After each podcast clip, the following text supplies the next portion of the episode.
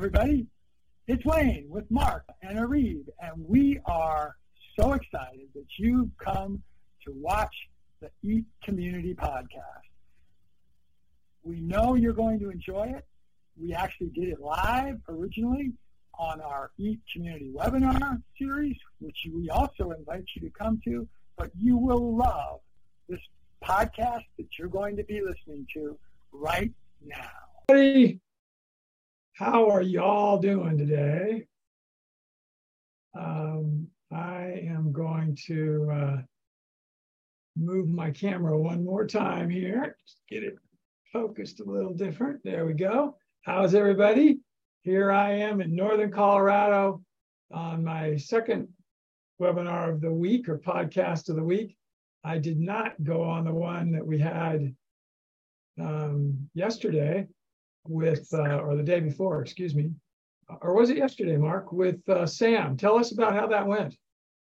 Yeah, that was that was good. Uh, he was talking about he was really passionate uh, about what he does in his uh, his plays, and he was talking about regenerative agriculture and all those things was really good. And his place is where? It's in uh, New Jersey, I believe. Yeah, New Jersey or New York. Close. It's off. Uh, it's slightly away from the city, but it's between New Jersey and New York, somewhere. Alicia, how did you get this many posts this quickly? You're a you have very fast fingers. Yeah, amazing. um, well, I got on right before here today. I was just telling Mark because this is a big day for me and my little family, my wife and I, and much bigger family with our kids and grandkids. But so I think it's a good thing for them too.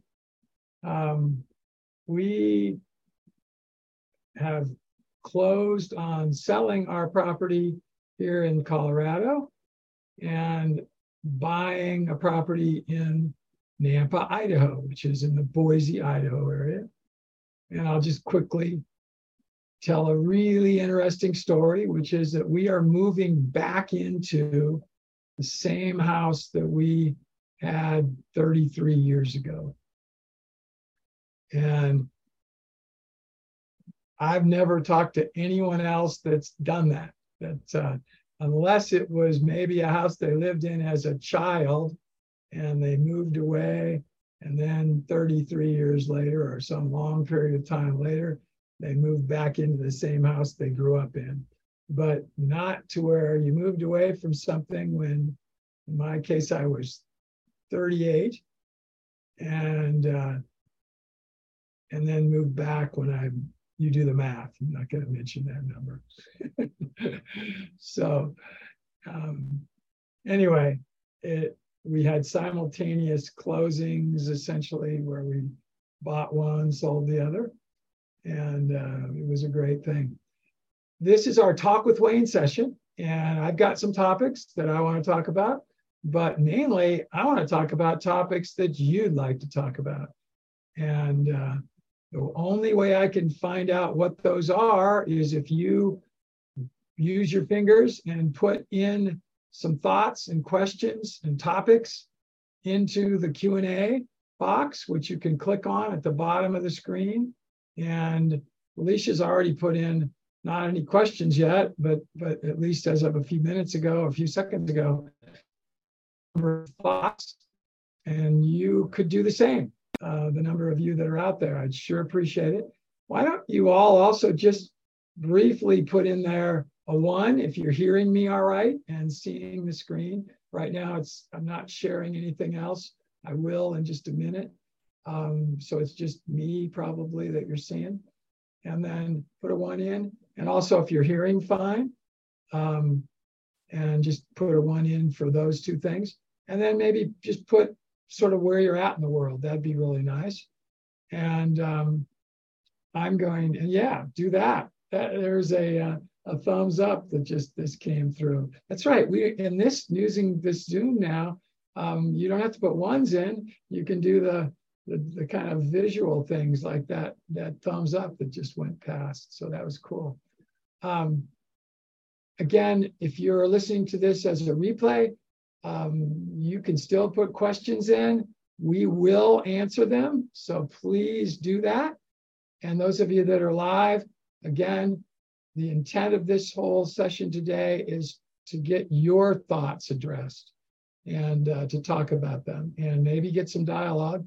Any of you that want to be unmuted, um, you can just let us know in the, the, the question and answer box and we will unmute you.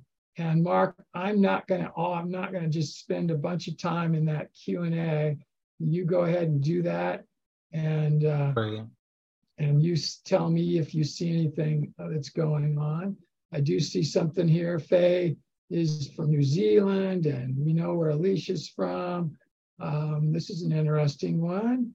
Um, she owns, and I won't mention the name. She can maybe put in here or put a one and if she wants me to mention, but she owns a zero waste refiner or refillery.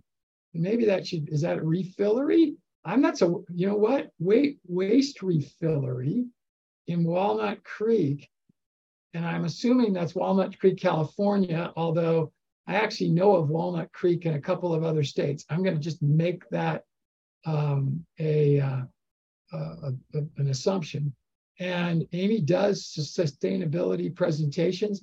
Amy, we would love to, you know what? I just mentioned your name. Darn it. I didn't mention, I'm not saying a last name, but she, uh, you would we'll talk with you we'd love to have you come on and do a session with us if that's something you're willing and interested to do um, at some point um, but tell me a refillery that's a new term to me uh, i i could have seen a zero waste recovery or a zero waste um, transfer station a zero waste, um, a, a, whole bunch of different words, but I'm not, and I, I, can kind of make a guess about what refillery might be, but, but if you would uh, put that into the, uh, the, to the chat, that'd be awesome. Alicia is probably going to come up with the answer. She says the chat. Yeah, it's actually the Q and A. Mark, could you could you uh, enable the chat? Remember, yet something I think you need to do. Yeah, well, okay, I will. Yeah, Zoom has both Q&A and chat. Faye, what's the weather like down in New Zealand? We were very blessed with having Zeb, um, Zebula Harrell, Zeb Harrell, and his partner visit with us here in Colorado a couple months ago. And Zeb has talked on our uh, on our channel. Here's here's uh, uh, Alicia putting in a link about a de- a desert refillery. Let me open. I'm going to open that link and see what that says.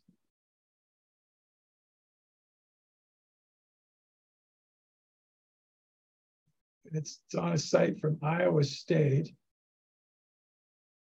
Alicia, that, that link takes you to Watershed Academy.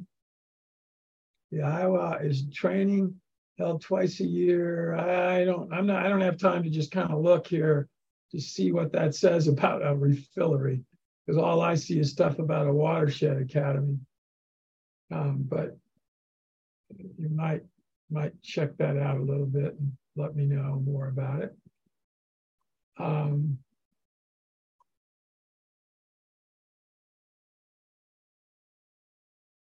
oh, that was Alicia not talking about the watershed, about the refillery. She was just asking about the I did have I heard of the Iowa Watershed Academy? No, I have not. And it's uh, there are most states have something like this where they hold an, a, an academy is, is starting to be a word that's used commonly for educational types of sessions. Um, there's there's links there that'll talk about some things they've done in previous ones. Um, and uh, so that's kind of cool. but uh, no, I've not heard of that one specifically. And it's a beautiful sunny spring day. Again, it is unbelievable fall day here, early fall, um, 80s, about 10 degrees higher than normal um, for this time of the year. Um, lows this morning in the 40s, low 40s, but still warmer than normal. It could very easily be freezing now here. Um, again, I'm talking, I'm talking uh, Fahrenheit, uh, not Celsius. Um, a refillery is a store where you can refill on every product you carry for your home shampoos, conditioners, cleaners. Oh, how cool is that? And this is this your website? Uh, this planetrenew.com.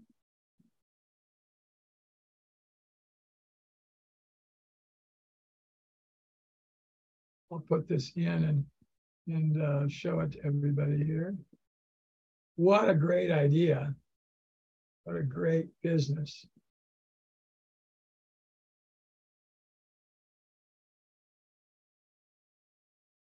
All right, Mark, can I easily share my screen? I can, can I? Yeah, you should be able to.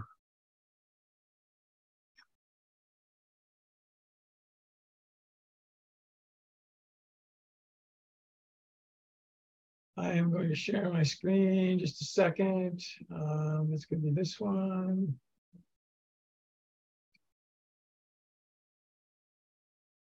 Everybody see that? Yep. All right. So eco-friendly products. This was the website that um, Amy gave us.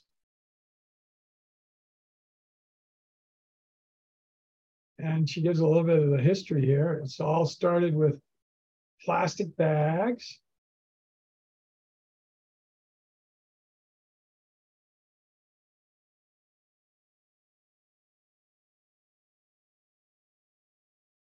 Walnut Creek, yep, it looks like it is because Mount Diablo. So this is Walnut Creek, California.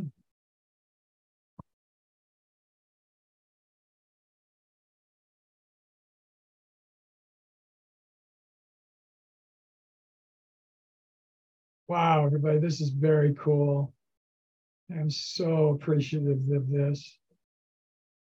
As I move to the Boise, Idaho area, will I be able to find something like this, do you think, Amy? By the way, if you're willing to unmute, if you've got a microphone there, love to have you come on and chat with us.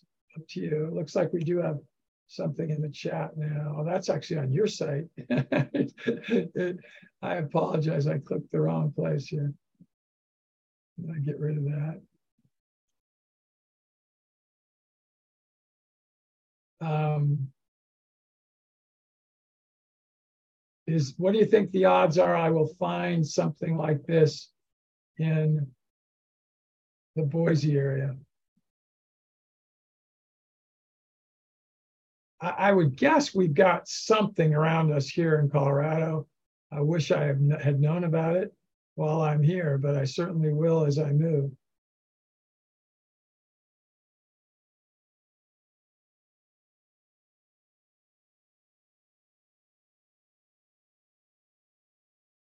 And do people bring things directly in to your location to refill, or do they also send them through some kind of a um, uh, postal service also?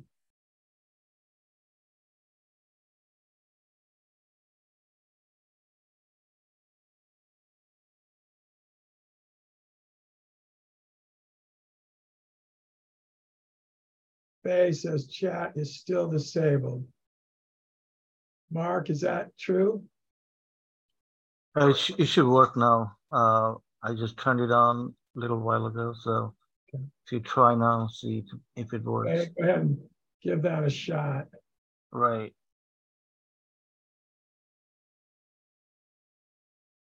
Um, and there is one in our chat which is from me. I guess that must have been automatic, or Mark put it in. Mark probably put it in. So, so again, Amy, back to my question: Will will people just come in physically with what they need to refill, or can they also, or will they also send things to you to refill?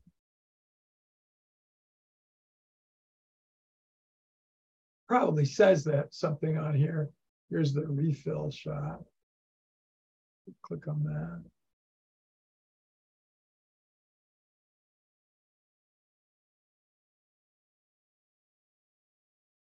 So they will only allow refills with the purchase of a glass or aluminum bottle. And does that mean for online? Okay. Okay, got it. So she will, she's answering the question, starts literally out here. You can do things online and then do refills with a glass or aluminum bottle but do you do those does that get sent back to you then? Let me see here. If anybody else is seeing it you guys can throw it in also. Everybody's shy. They don't want to come on and talk. And that's fine. Oh yeah the plastic plastic waste problem everybody in my mind is so huge. You know she says here two, 300,000 tons of plastic just from cleaning and personal care plastic containers. Unbelievable number.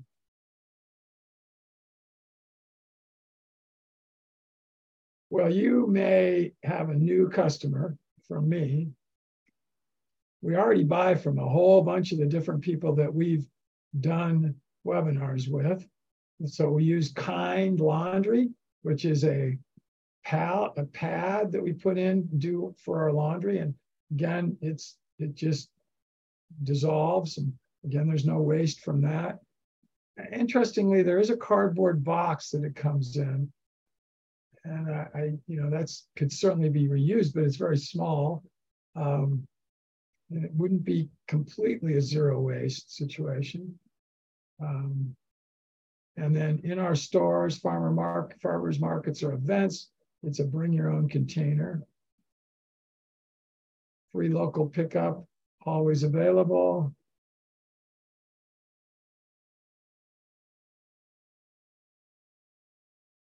So is this a gallon of shampoo for $3? That seems very cheap to me.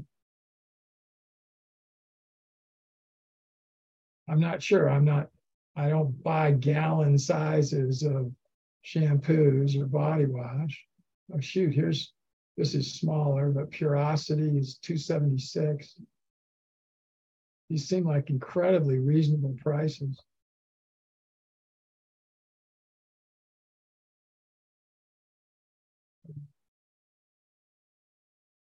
Again, what does everybody, anybody know what the uh, how many of these kinds of refilleries are around the, the country or the world. Mark, have you heard of anything like this in Bangladesh? No, not in my country. But we had a, a guest come on. Um, we've had a um, one of our webinar guests uh, was uh, in in this business, I think, for water.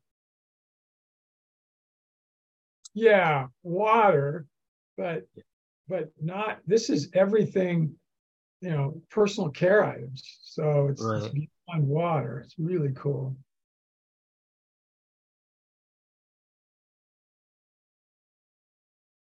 Okay. Uh, Lisa has come on. Maybe she can uh, tell us something. I will just unmute her. Lisa, have, have you uh, do you have any refilleries in your part of the country? I have seen these in some places. So um, they're not as common as we would probably like them to be. By the way, I'm going to just divert, divulge, just change subjects real quickly, just because you're seeing it on the screen. Um, this is Chat GPT, and and I'm I just started a new. Ch- I'm going to start a new chat, or I did. Clicked on starting a new chat, and I use something, and it's it's it, it, there's a price associated with it. I believe it's twenty dollars a month, but it's called AIPRM, and it is a way that directly in ChatGPT I can do all kinds of things. And, and this is just showing the ones that are the most popular, popular, you know, here, write a book with one click. Now, I haven't tried that yet. I don't know whether that's um, truly as good as, but look at there are four. So what it does is it generates prompts for you and allows you to do things um, very simply. And I'm really just beginning to start to use it more. I, I've gotten very comfortable using Chat GPT, um, which I'm going to show you in just a second, to do a lot of different kinds of content generation. And there are a lot of problems with it, but uh, I'm going to actually start this chat and, and we're going to talk about um, refilleries.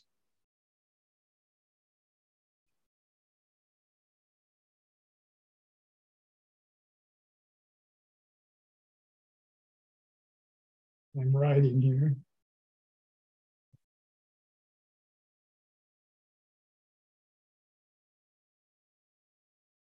I think that's right. Refilleries, I got it. So let's see what it does. Of course, I'd be happy to help you start a discussion. By the way, you've got to be really careful with, with Chat GPT and, and it gives you some false information you really always want to check things out. So, example is um, I have just been writing a book on something called Jerusalem artichokes, which how many of you put in a one if you've ever heard of Jerusalem artichokes? And if you really think you know what they are, so only put the one in if you really know what they are, and put a nine in if you've never even heard of them, and put a five in, let's say, and this is in the, the Q&A uh, or in the chat, if you sort of kind of maybe have heard of them, but not sure what they are. So Faye, wow, we're going to talk a little bit here in a second about this topic. I wasn't going to really talk about that as a topic. Lisa is in, in the middle. Lisa, you're unmuted. You, you can you can anybody that's willing to come on and talk. Lisa's on our staff, everybody. Um, and Lisa, introduce yourself because we've got a little bit bigger crew on here today than common. So. Oh, well, thanks, Wayne. So I'm Lisa. I'm part of the EAT team and uh, working with Wayne and uh, Mark and Arib behind the scenes. And I uh, am I live in uh, the U.S. in New Jersey. And and I have heard of Jerusalem artichokes, and I think you have to dig them out of the ground, right? That's correct. Um, it's a root. They're a root. Are they a root or a rhizome? No, they are. Well, that's a great question because you would actually a rhizome is a root, really. It, but yeah. a rhizome is a root is a specialized kind of a root. It's a root that will actually grow additional um, stems out of the ground, where a, a, root is usually, you consider it as something like a tree would be, which would only grow one tree. Um, an aspen, by the way, and so I said tree, but aspens have, which is trees, have rhizomes because their roots will actually sprout new trees from them. Jerusalem artichokes will sprout new Jerusalem artichokes from them. I'll show you some pictures of Jerusalem artichokes in both their tubers and in and the plants, the above ground portion of the plant itself. They are native to North America. They were a common food source for Native Americans when the pilgrims first landed on the East Coast, and even when the Spanish came to the West Coast, uh, Native Americans were eating them on a very common man, uh, fashion. And the tubers are the, the underground portion, the root or tuber, uh, is what is commonly eaten. However, the uppers um, and they're in the sunflower family, and they upper portion many times get um, mis misidentified. A lot of times people identify what are really Jerusalem artichokes as sunflowers. And uh, and they, if you really know what to look at, you won't misidentify them, but but they can be. But anyway, I am writing a book right now on Jerusalem artichokes. I am a little bit of a world experts on them, and there's a whole different story. But um, I, I got references here through some prompts that I did, and I haven't checked them yet. But before I publish them in the book, I absolutely will check them. And these, almost every one of these, I've actually seen before, and I know that they're accurate. But back here a little bit further, there's some references where the dates on them are 2023 and 2024 even. And Chat GPT is very clear in telling you that it doesn't have access to information past September of 2021. So any kind of a publication that would have a 2023 date is probably bogus. So I, I haven't come I haven't come up with one of those yet here. I'm looking at these references as we scroll. But there's a whole section of them that I got that have dates for the publishing date of the article, which were prior. Here they are. Look at this Roberts and Davis. Somebody wants to help me a little bit on this. You can help me write this a little bit. I'll, I'll acknowledge you, definitely. Um, here's Roberts and Davis, 2024. Alicia, you take this on. In the Journal of Environmental Studies, which it you could actually have a journal with a 2024 publishing date that isn't, you know, even though it's still 2023. As you probably know, if you live in the United States, at least, we have a lot of vehicles that the 2024 models are already being sold. And there are some journals that that would pre-publish and someone could have access to a 2024. I my gut tells me this is bogus though. And then this one here, Turner and Smith, 2023, in the Journal of Sustainable Development. These might even be bogus journals, to be quite honest. So you, you can't just accept everything you get um, in in the Chat GPT world as being accurate. And notice there's a bunch of dates here on this whole section. And I believe this is on, this particular section is on the future landscape. And I wonder if for, because it's because it's future landscape, if it actually is bringing things up that are um, that are not even real because it's speculating on something that's going to occur in the future. Um, so anyway, um, let's go back to our fillaries. See what this says. I'm going to ask it some questions about um, where they might be located. Lisa, have you seen any in the in in the east? Uh, yeah, people like to grow them in their gardens. No, not Jerusalem artichokes. I changed subjects. I'm sorry. Oh, oh, oh, sorry. Back, to refilleries. I went. Oh, the refilleries. Sorry, I, I wasn't track. I didn't track that very well. I'll go back to Jerusalem artichokes in a little So bit. the refilleries. Uh, yeah, I thought I had answered that question. We have some, but not really a lot. And I think it's because people like to do one-stop shopping, you know, having to go to a number of places because where I live is we don't really have a lot of public transportation. So it's uh having to drive around a lot.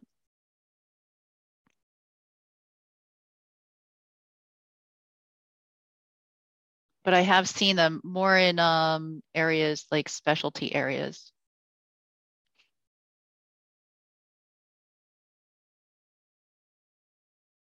Oh, I can't hear you, Wayne. Oh, I'm not saying anything. I'm typing. Oh, okay. Um, Okay. These refilleries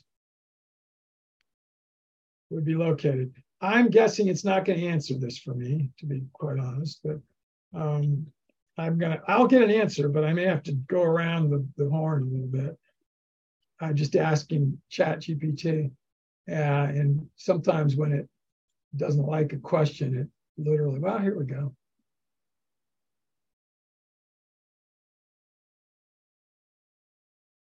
Major, major urban centers, metropolitan areas, cities, New York, Los Angeles, Chicago, San Francisco, college towns, doesn't give any. Um, I, I, I can get this to tell us very specifically locations, ecotourism destinations, college towns, Colorado, Rocky Mountain uh, resorts, it's saying here, Pacific Northwest, urban centers, like I said. Um, it's being really broad right now.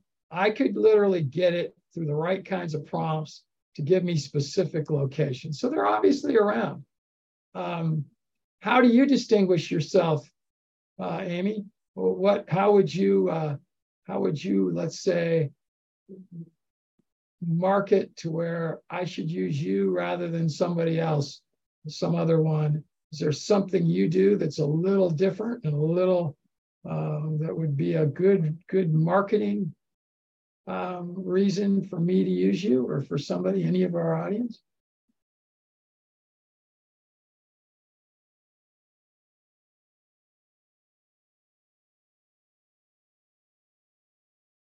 Looks like we're getting much more play now on the chat.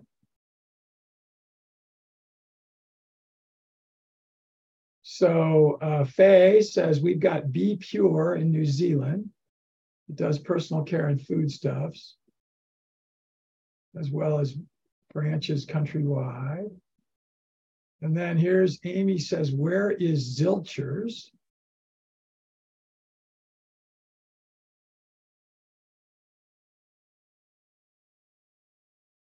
Alicia just gave a couple of other sources. Alicia, check that those two articles out that I said and see if you if they're real. Faye says I buy my refills mostly online, so she's able to. Amy says I think every town should have. And are you saying that by that meaning that they should because it makes sense, or are you saying they probably do? Kind of def- define that a little bit. We're going to stay on refilleries for a second, and then we'll go back to Jerusalem origin. Yeah, Alicia put in a, a, some stats. Average American makes 4.4 pounds of trash each day. Global citizen produces 2.6. Yeah, we're we're by far the most wasteful country in the world. It's disgusting. The U.S. produces 33% of the world's solid waste. Now, I'm going to be a little bold and say something. I think there are countries in the world that don't report on these kinds of things, um, maybe as well as they, it's just reported in the U.S. Um, so maybe there's some countries that have a, a, also a pretty big waste issue. Um, but there's certainly a lot that are way better too.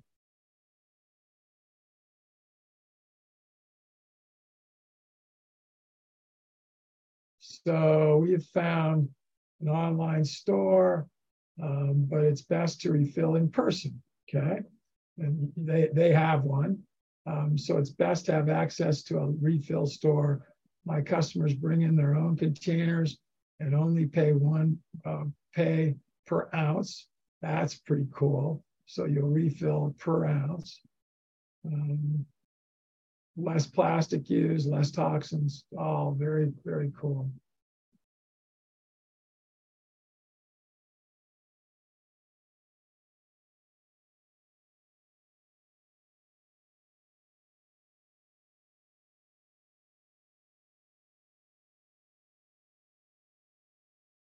Is the chat enabled now? Yeah, it is. You guys are using the chat.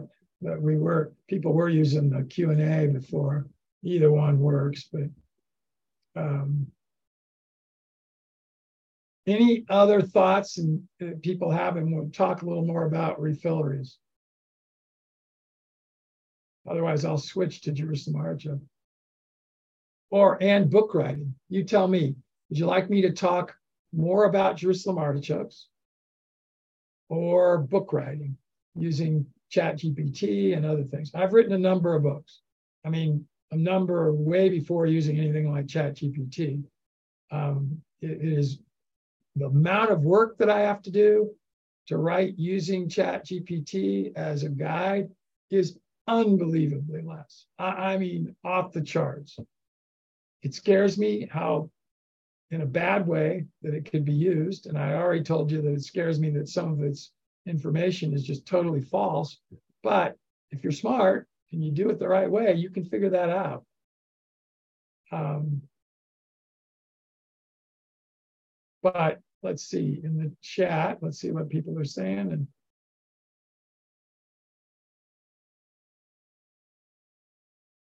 Alicia says, I think that most of the product cost is in the packaging. And you're talking about personal care products, Alicia? Or just generally? And is that true? Anybody out there? For personal care items, is a lot of more than 50% of the cost in the in the actual packaging? Could be. She said general.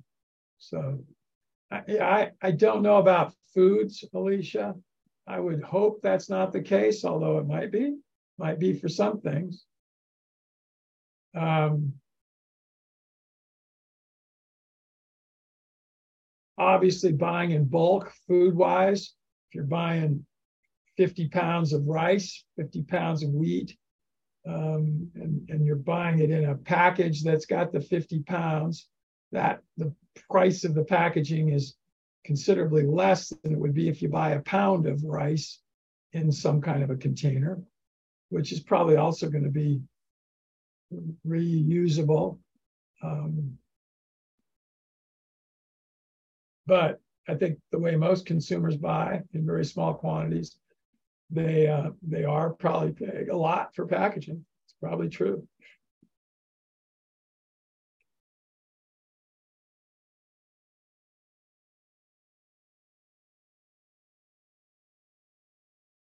By the way, I did this one in GPT 3.5 if you have use of, of chat gpt highly recommend using 4.0 it's gotten to be really good. Might say here when this was last uh, updated.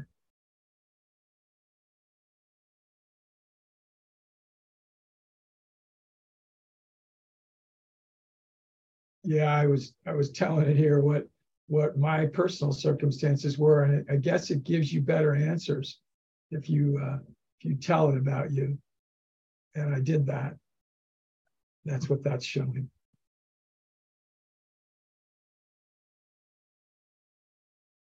Jerusalem artichokes. Let's go to that for a second. We can move to something else. A um, little bit why I'm kind of an expert. Um, in 1982, I was running a company in Sioux Falls, South Dakota, which is an agriculture area, big time agriculture, by far at that time the largest industry there in the region. Sioux Falls is a fairly large city for that region. At that time, we would say it was the second largest city in a five state area, those five states being South Dakota, North Dakota, um, Wyoming, Montana, and Idaho. And the only reason it was second is that Boise, Idaho was larger in Idaho. So I guess if you said a four state area, South Dakota, North Dakota, Montana, Wyoming, it would be the largest city. I think it still is today, still the second largest. Boise has grown dramatically. Sioux Falls has grown a lot, but not as much as Boise, but it's still larger. Anyway, I mentioned that only because I had a company that did a lot of different kinds of things. And one of those was we did literature research for different um, parties that wanted to get information, which is something that this is pre-internet, so you could not, you didn't, you weren't able to Google something. You couldn't get information in the same way that that Alicia is getting all of this that she's getting. um, doing a Google search or a Bing search or a, uh, whatever the search engine that you're using is, or certainly didn't have Chat GPT. Um, we were linked into a database of, of information through a crude beginning of the internet, and this was in 1982, with a, a laptop, excuse me, a desktop computer. There weren't laptops really even at that time. And if they were, they were in the very early stages. And we linked into this database that I think IBM, we got we got um, access to it through IBM. I got access because I was a college professor, and um, it was free. And we could do searches using a teletype machine. It didn't give you anything on a screen for given topics and it would give us references for articles that were written about or books written about that topic on teletype paper, which streamed out into the office. Two guys came into our office and said, Can you do a literature search for us about Jerusalem artichokes. And I was being a good salesperson and said, sure, we can do that. and said, come back in a week or something. I don't remember how long. And uh, we'll get you whatever we can get. They left, and my partner and I looked at each other and said, What's a Jerusalem artichoke? we had no clue. what they were. We thought about globe artichokes, which is which are grown in semi-tropical types of areas, Southern California, for example, and you eat the peels of them, but that wasn't what it was. And so we then, when when we used to, our customers would come in and ask, we would sort of have a bet between the two of us about how many articles we could find. And I think he might have said, I have no idea what this thing is. I can't imagine there's anything about it. I'm going to say we could get uh, 20. and I said, I was a little more optimistic. And I said, oh, no, I'm going to say 50. We got over 1,200. These guys were ecstatic when they came back and got their results. And we were kind of happy because I think we charged by the number that we got them. So the bigger the number was, uh, the more we would get we would get paid. And anyway, we, we we created a relationship with them. They they weren't even sure how to use the results they got. They, they there were, by the way, the vast majority of these were from China, from Russia, from the Ukraine, and from remember this was before the breakup of the Soviet Union, so Ukraine was just a province inside the Soviet Union, but there were results specific. And I actually say that because today, probably more Jerusalem artichokes are grown commercially in the world in the Ukraine than anywhere else. It's possible China has more, but they don't publish very accurately what they produce for anything. So, um, but anyway, the vast majority of these 1,200 articles were from the Ukraine, from Russia, more broadly, from China, from India, from Vietnam, interestingly, from Korea. And maybe there were that 50 or 20 that I that we had this bet about that were from the U.S. Most of them were interpreted, so they're even though they were published in those other countries, the the article itself was written in English. Because the next step we would take with these people that we would do this service for is we'd actually get the articles for them. And we had another process we had to do to do that. So, bottom line is we became friends with these two individuals. It turns out one of them owned a farm about 40 miles, now a little more than that, 70 miles from, from where we were in Minnesota, where they had planted in the spring of 1982 20 acres, I think, of Jerusalem artichokes, tubers. And that later that year, in the fall, they were going to have a harvest. And they had they were excited about that and they wanted to find out, you know, just what value that would have. So I'm going to fast forward to, to 1985, three years later. In 1982, there probably was in total of the United States a thousand acres of commercially grown Jerusalem artichokes. Most of them were in the Yakima and Walla Walla, Washington area, the, the along the Columbia River. And um, there was a commercial market there. And whatever you would find, and, and after that, I also looked in high-end grocery stores, and this was before places like Whole Foods. Um, and were was able to find you could find these tubers in those. By the way, I'm going to put up a, picture of a Jerusalem artichoke here.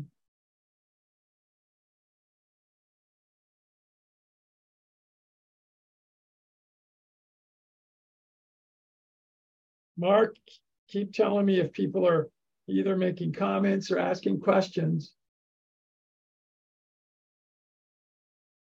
Yes, I'm looking. I'm looking at the chat. Uh,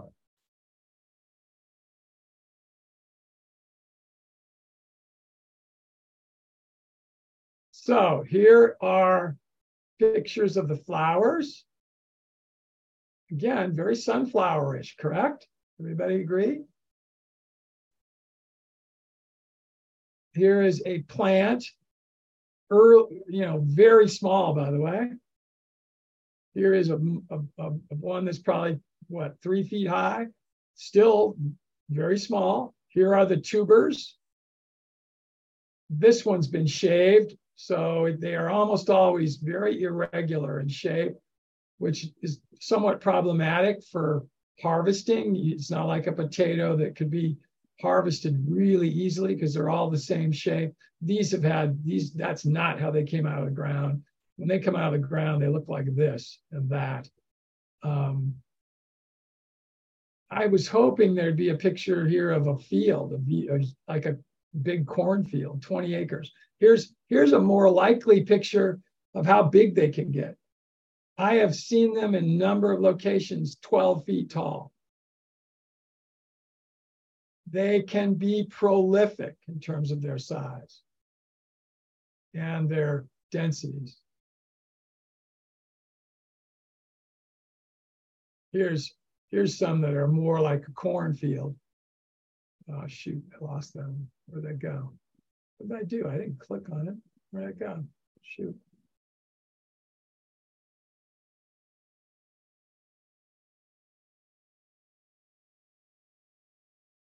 Here. Uh, tiny farm blog. Let's just see what this says. Here's, here's somebody that's talking about them in their blog in, in 2008 and they were harvesting them probably. By the way, another name they have is sunchokes. Um, that's kind of a more common name. So anyway, I said fast forward from 1982 to 1985. By 1985, there were maybe 2 million acres of, in the United States, up from a thousand in 1982. Big story there. A couple of guys, both the guys that came into our office in 1982, in 1986, were charged with felonies for illegally selling these products and having a scam. The acreage that was 2 million in 1985 probably went down to 50,000 in, in 1986. and maybe today, and I haven't researched this in, in huge numbers, but I bet it's back down around a thousand in the United States again. And most again produced in, in that one area of Washington where there have been farmers that have been producing it for years. And I'm sure they've been selling it from there uh, for that long period of time.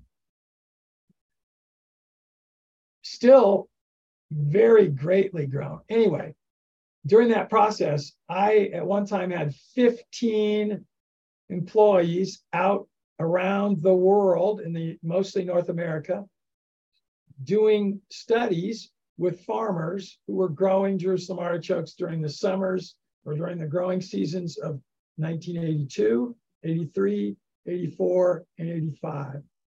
I probably have more agricultural data on Jerusalem artichokes than anyone in the world. We had farmers that would provide us surveys throughout the growing season of about 100 different variables that they measure rainfall, numbers of days of sunlight, um, pests, all kinds of things. And they were all over the North America in every climate below the Arctic Circle that you could imagine. And I gave the keynote speech at the World Symposium on Jerusalem artichokes held in Seoul, Korea in 1988. And I've done a lot of research through the years on Jerusalem artichokes. I haven't very recently. So, probably the last year that I did anything of any great amount was 1990. And I've published a number of articles about Jerusalem artichokes never written a book. So that's why I finally decided to take the plunge and go ahead and write a book because I think this crop is greatly underutilized in a commercial sense. One of the things that it can do is phytoremediate, which means you can plant it on soil that's contaminated with metals, with hydrocarbons, other bad things, and it will take that out of the soil. Now, those are not going to be tubers you can eat, but it'll take them out of the soil and uh, and then you would have to deal with that, but still much more green, much more regenerative, much more sustainable than any other kinds of ways you would treat that soil. And um, and and the reason it's a great way to do it is that once a Jerusalem artichoke is growing somewhere, and I'm curious, Faye, if you've had what experience you've had with this. And Lisa, you said you've actually grown some, at least you've seen some in gardens and such, maybe. You can't get rid of them. the tubers will spread. The next year, they're going to come up again.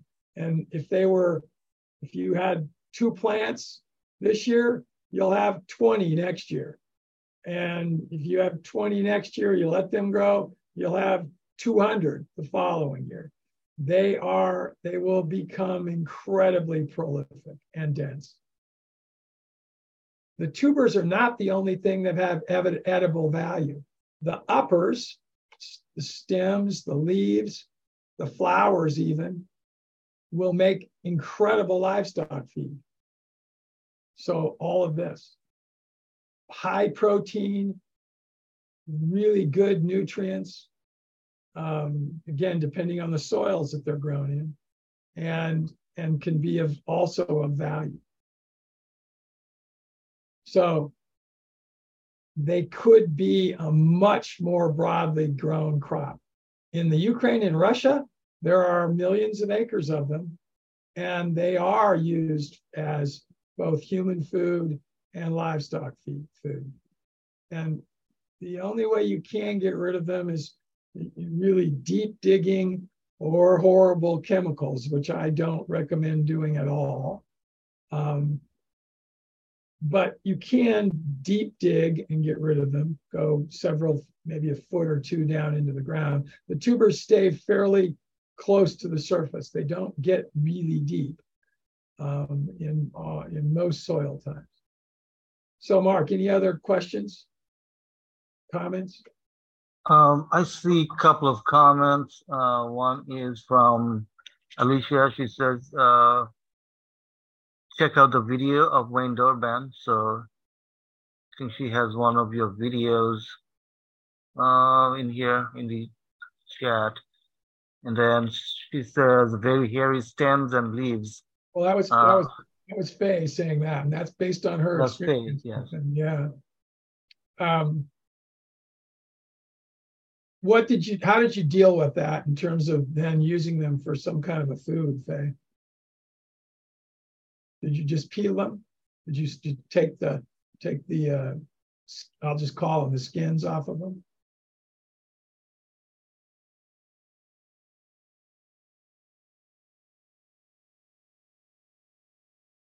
these videos about me alicia were they made with one within our eat world because I I've done some some other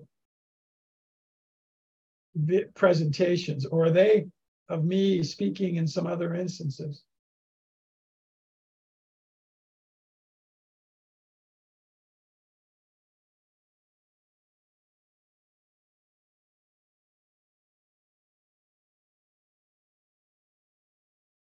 Um, they don't store well. This is uh, Faye saying.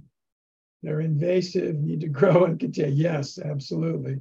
Thrown away roots will sprout. That's exactly right. That's what I was saying. Um, I'm I'm sure they weren't native to New Zealand. They're great roasted. Yes, they are. They'll make great soup. They have something in them called inulin, which is not insulin, but inulin, which is a safe sugar and a very good one, high in fructose rather than sucrose. There's some really good nutritional qualities.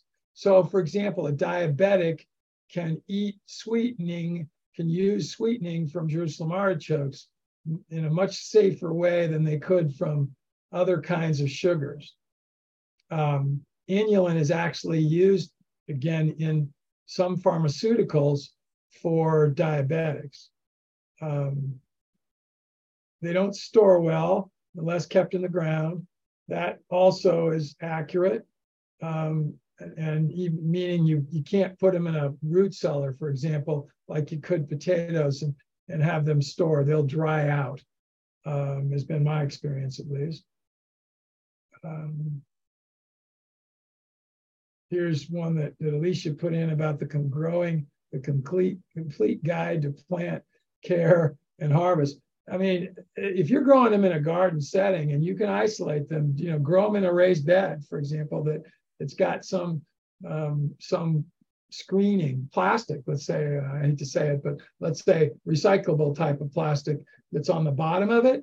Um, then you would keep them contained.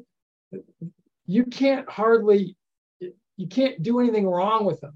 it's really amazing. They will grow in anything, any any soil type not great soil conditions, and they'll grow and, and do and, and produce both the uppers and the lowers, the tubers. It's, it's weird how easily it is for me to get back in the vernacular that I would use all the time with them.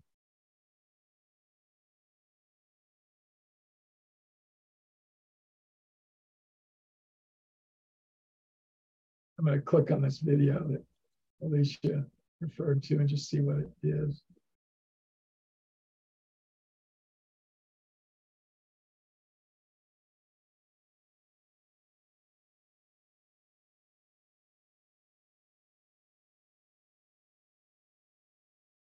Well, we'll do that later.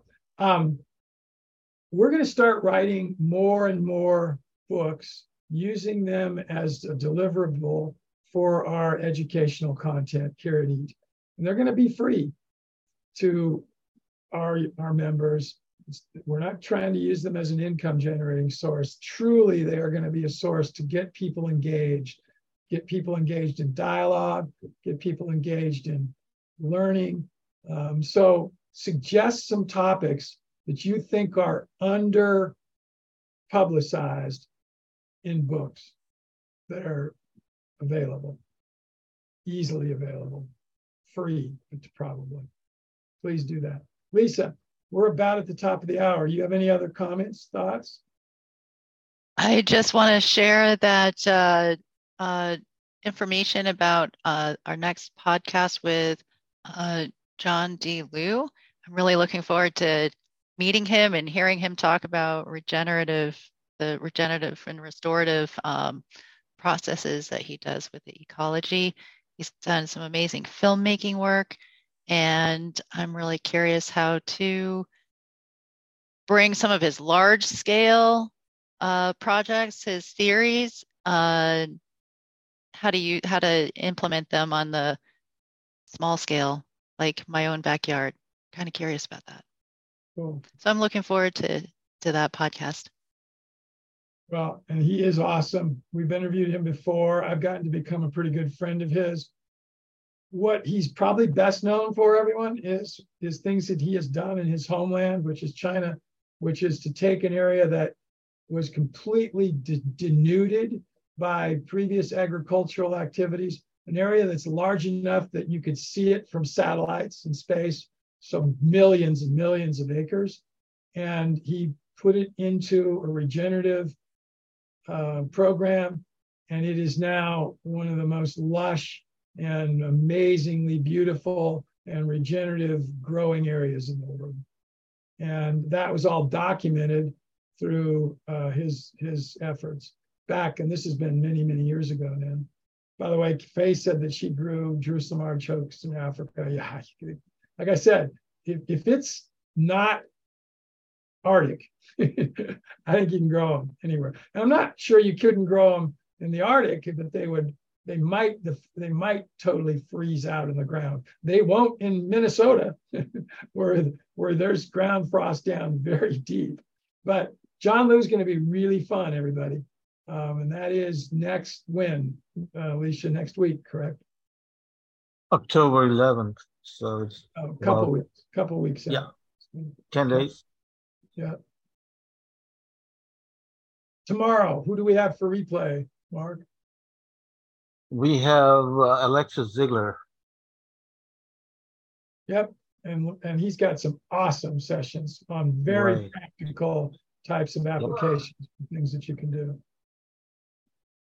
By the way, there's some sites here. I'm looking in the background on another screen. You guys aren't seeing this, but where they're selling tubers to plant for a lot of money. it's ridiculously expensive compared to what, for example, I thought was cheap that uh, that we were seeing from Amy's uh, refillery.